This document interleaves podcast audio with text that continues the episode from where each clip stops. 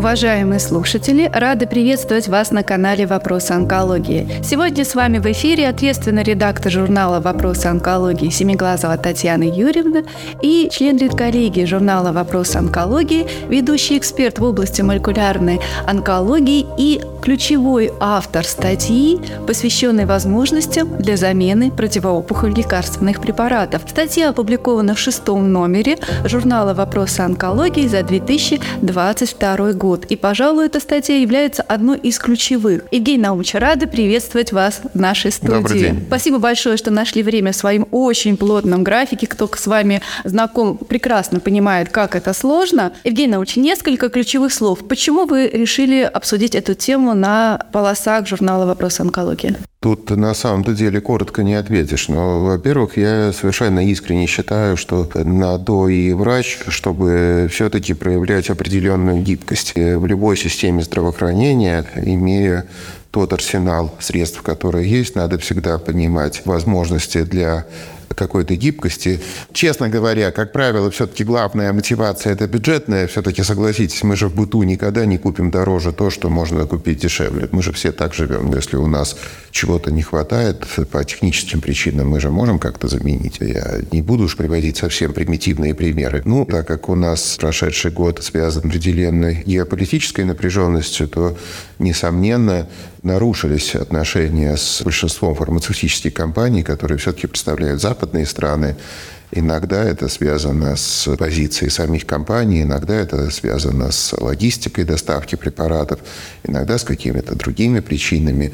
Но так или иначе, не секрет, что сейчас мотивация для проявления профессиональной гибкости больше. Плюс э, все-таки я склонен считать, что как раз вот в такие решающие моменты истории особенно важно с умом подходить к бюджету. Я всегда удивлялся последние 2-3 года, когда у нас по целому ряду позиций лекарственное обеспечение более щедрое, чем в самых богатых странах мира. Чтобы избежать монополии, как правило, каждый класс препаратов представлен несколькими эквивалентами. Дело, когда позволяется расходовать огромные средства. А смысл осмысленно понимаем, ради чего. А другое дело, когда э, просто дорогие способы применяются вместо дешевых без какого-либо обдумывания. Евгений Наумович, препараты-близнецы с точки зрения доказательной медицины. Есть несколько примеров. Те, кто работает с лекарственной терапией, хорошо знают. Это принято на самом-то деле. Я очень хорошо помню дискуссию, когда были три ингибитора ароматаза в нулевых годах.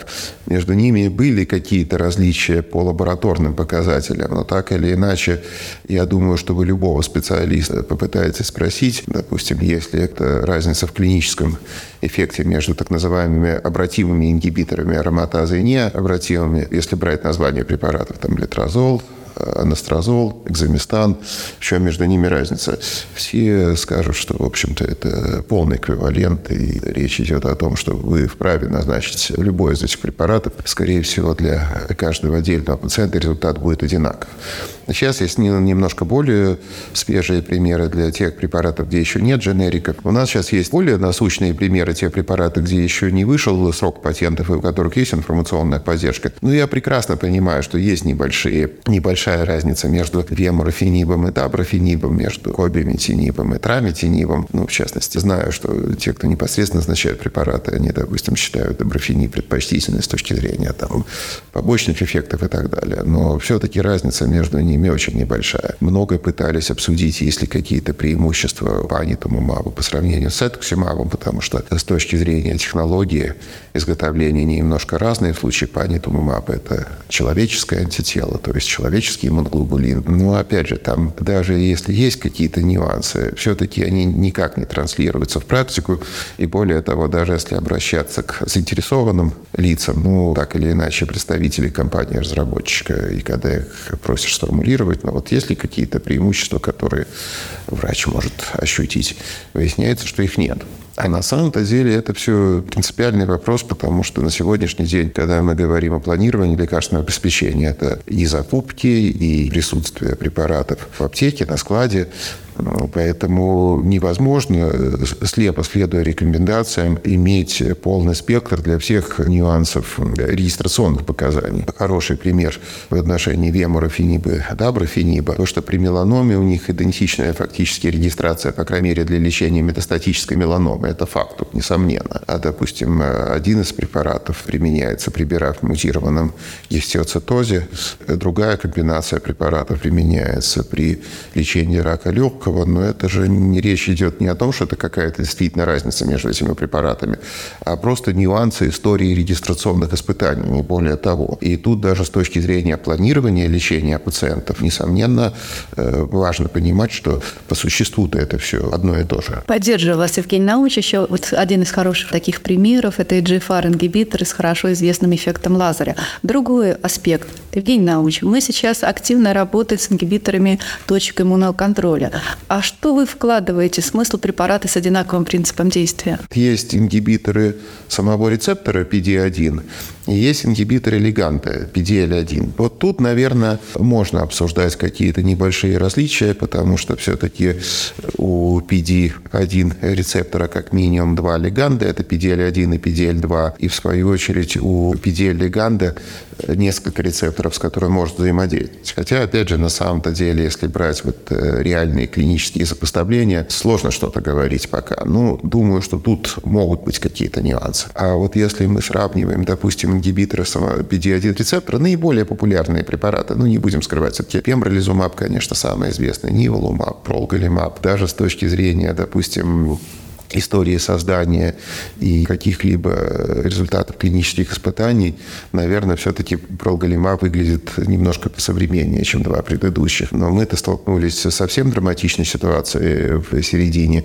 прошлого года, когда производитель Ниволумаба фактически заявил о прекращении клинических испытаний в стране. Даже же это было те пациенты, которые включены были в клинические испытания. У них было прервано лечение. Так или иначе прекратили какие-то промоционные инновационные действия э, производители пембролизумаба. Ну, сейчас немножко ситуация проще, потому что препараты все равно доступнее, потому что на самом-то деле у Ниволумаба появился дистрибьютор, который этим занимается. У пембролизумаба его стали производить у нас в стране, поэтому, может быть, ситуация это и менее накаленная, но на тот момент было мне абсолютно очевидно, если вы оказываетесь в ситуации, когда можно ставить вопрос о том, чтобы прекратить лечение или заменить один препарат на другой, и думать не о чем. Конечно, куда сложнее, когда лечение метастатического рака идет, где моментально понятно, есть эффект, нет эффекта, то тут такие замены абсолютно оправданные, убежденные.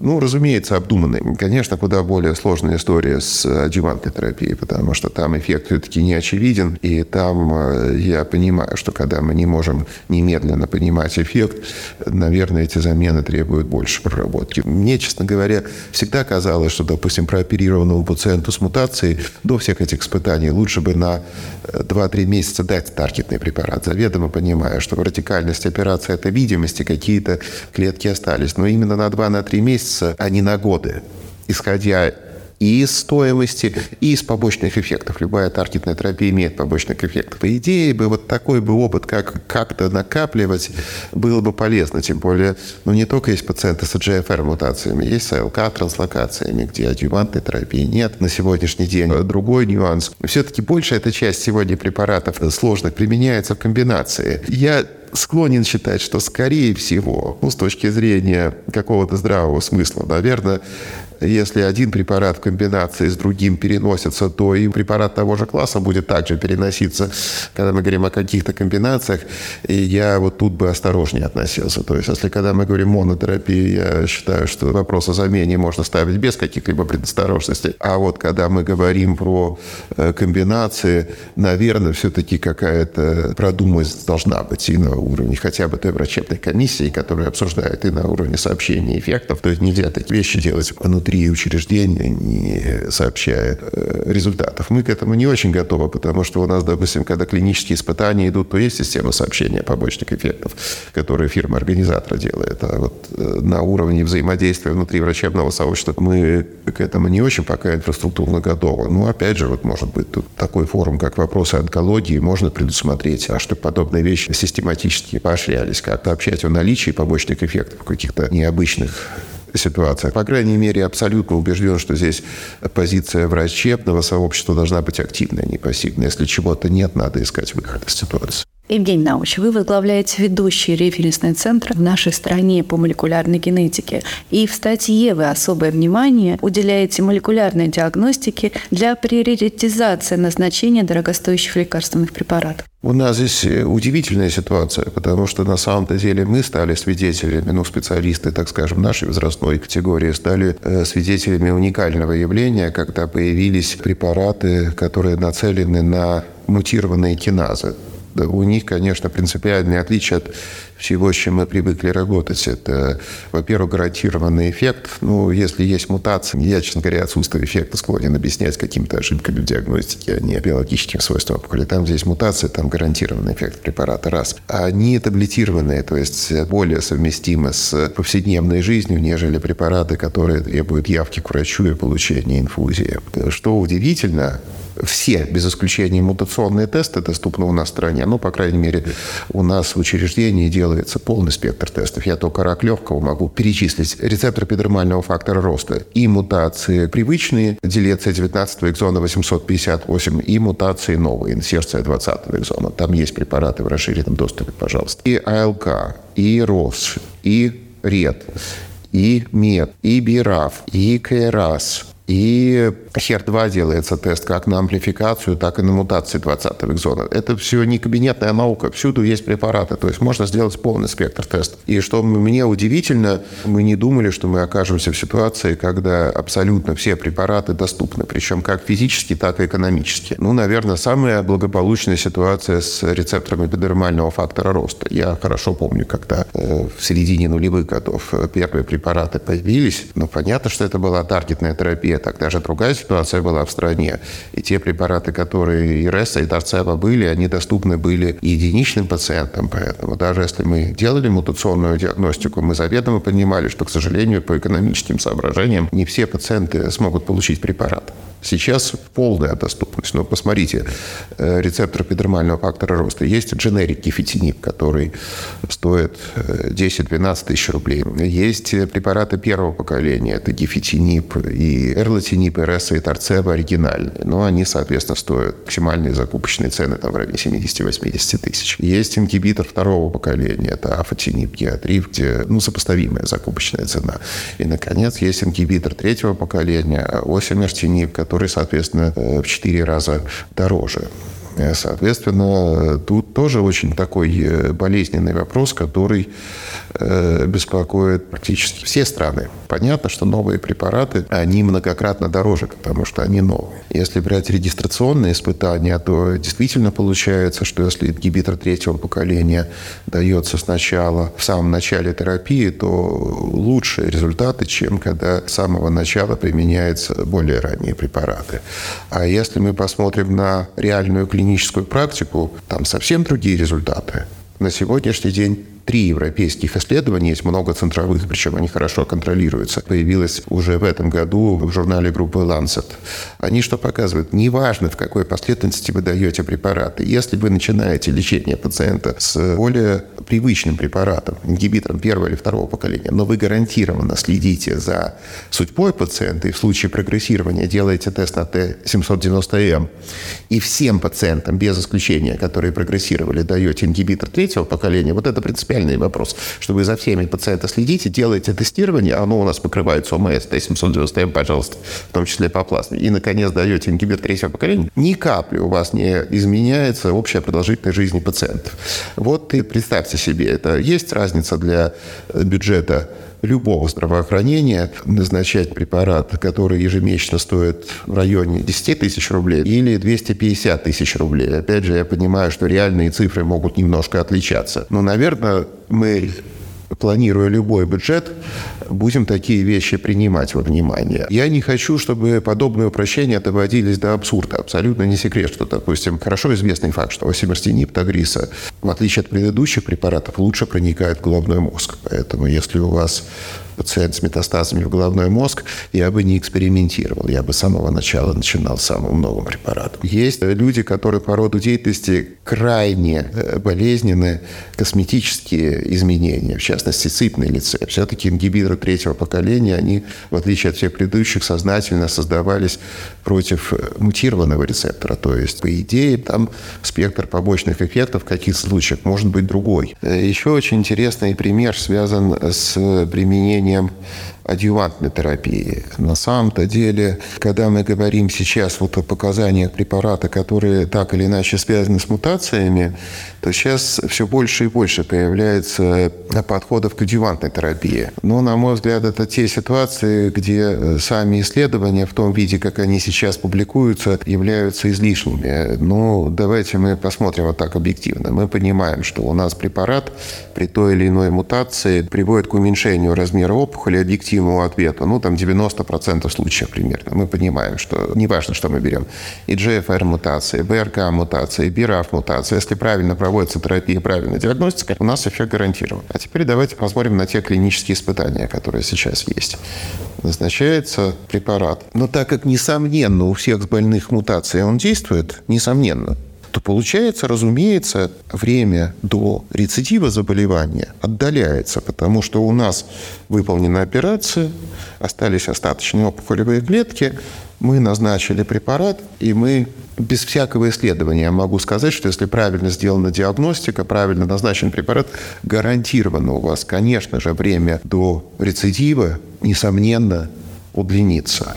Это все испытания показывают. Вся история, по крайней мере, онкомомологии демонстрирует, что когда мы назначаем адъювантную терапию к более или менее химиочувствительному заболеванию рака молочной железы, то время до прогрессирования увеличивается достаточно заметно, а вот окончательные результаты, общее количество пациентов, которые вылечилось благодаря адъювантной терапии, оно крайне незначительно изменяется несколькими процентами. Ну, когда с химиотерапией, то там много циклов химиотерапии не назначишь, все равно это ограниченное лечение. Три циклы, шесть циклов, опять же, не хочу говорить о деталях, э, речь идет там всегда были же комбинации предоперационная, послеоперационная, но так или иначе мало кто из пациентов получает подобную терапию дольше, чем несколько месяцев, потому что это все вещи, которые назначаются в предельно переносимых дозах. А посмотрите, что мы сегодня имеем с адъювантной терапией. Началось это все с герцептина, трастазумаба. Было же исследование финских исследователей, которые показывали, что трехмесячный прием он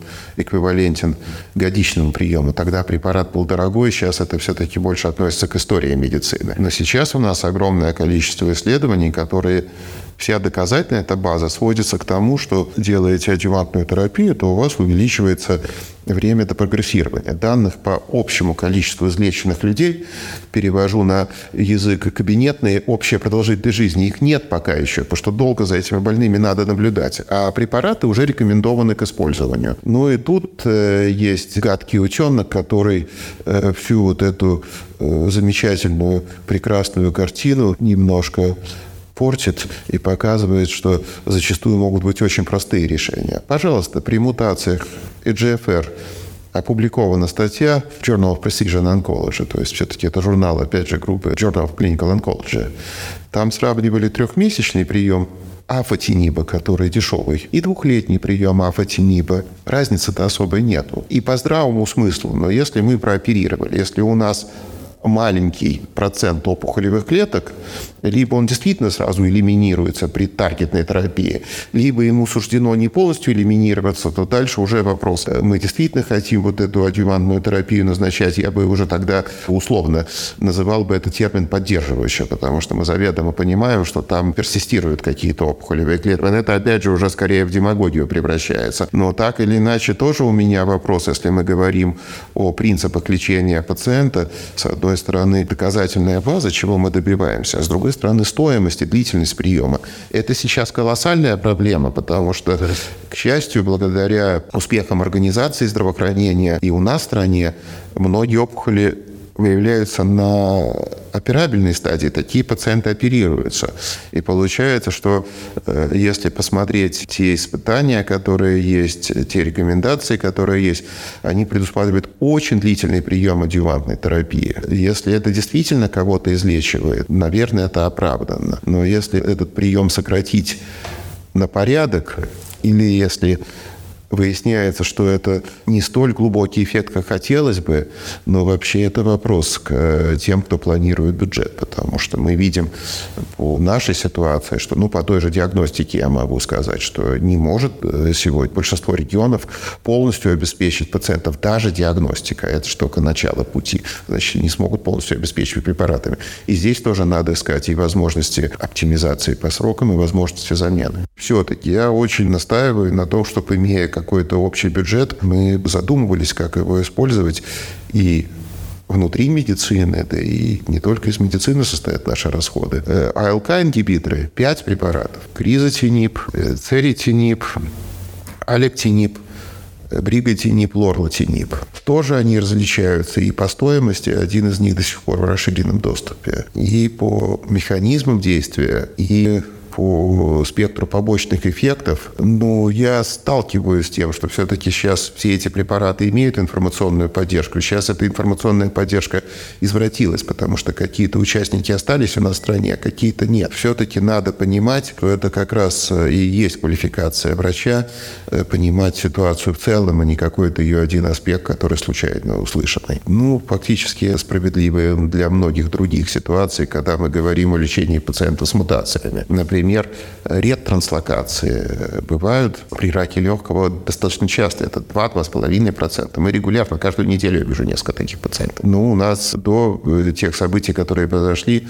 э, два препарата были так или иначе в доступе. Это пралситинип и селперкотинип. Э, у них два производителя. Соответственно, сейчас расширенного доступа нет, и препараций этих физически нет. Просто физически нет. Их не купить в стране. Э, легальным путем. Но вообще надо понимать, что там есть кабазантинип, есть вандентонип, где, судя по всему, похуже результаты. Но все-таки это же у нас принципиальный вопрос, имея вообще какой-то бюджет.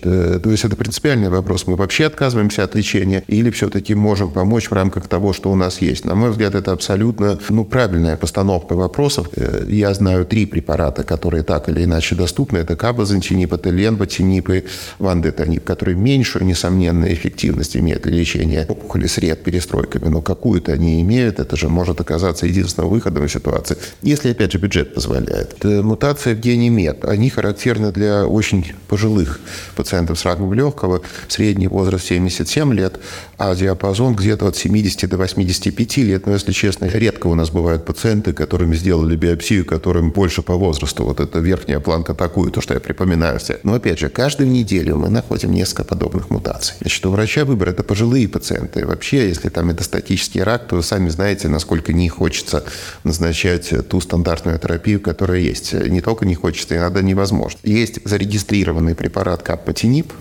Раньше был расширенный доступ, раньше были клинические испытания. Сейчас этого всего нет. Физический препарат зарегистрирован, но в стране вы его не получите. Его нету. Легальным способом вы никак его не получите. И есть кризотинип, где он-то позиционируется как ингибитор алкероз, но изначально вообще кризотинип разрабатывался как метингибитор. Это мало кто сейчас знает.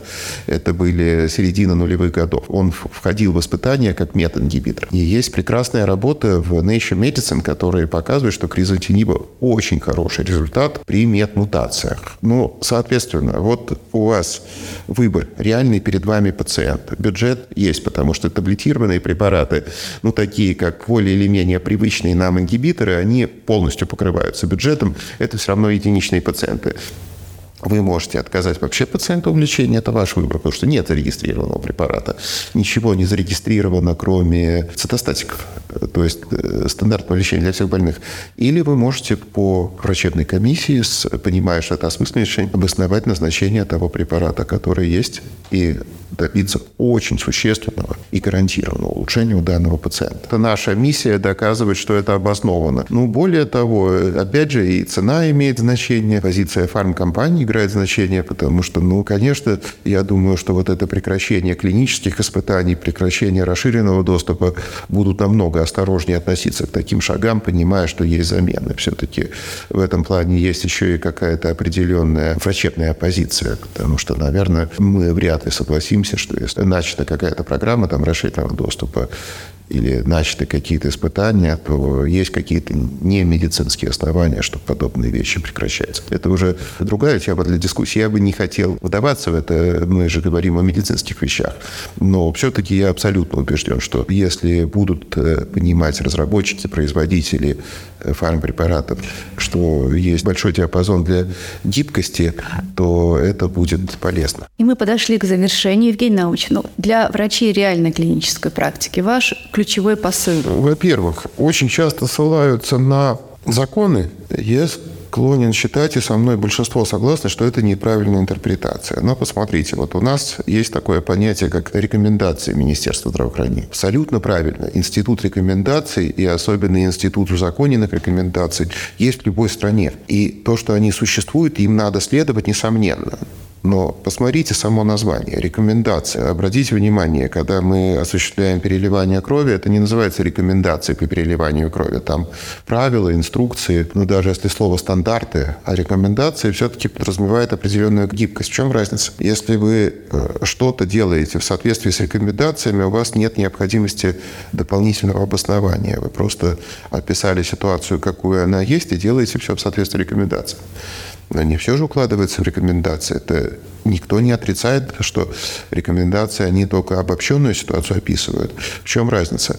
Надо уметь э, хорошо обосновать то, что вы делаете. Если вы обосновываете с ссылкой к соответствующим исследованиям, данным, мнениям даже, это нормальная вещь. Следующий момент. Очень много заблуждений связано с инструкциями к препарату. На самом деле я вам приведу прекрасные примеры, когда, допустим, если мы берем БИРАФ, мутированный рак толстой кишки, на сегодняшний день в входит, что их надо лечить комбинацией GFR антител антител и ингибиторов. Любой из двух антител, панитумумаб, цетуксимаб, виктибикс, рубитукс, без разницы. То же самое касается любой бираф-ингибитор. Вемурофенип, даброфенип, любой. То есть э, получается у вас две пары и четыре возможных сочетания.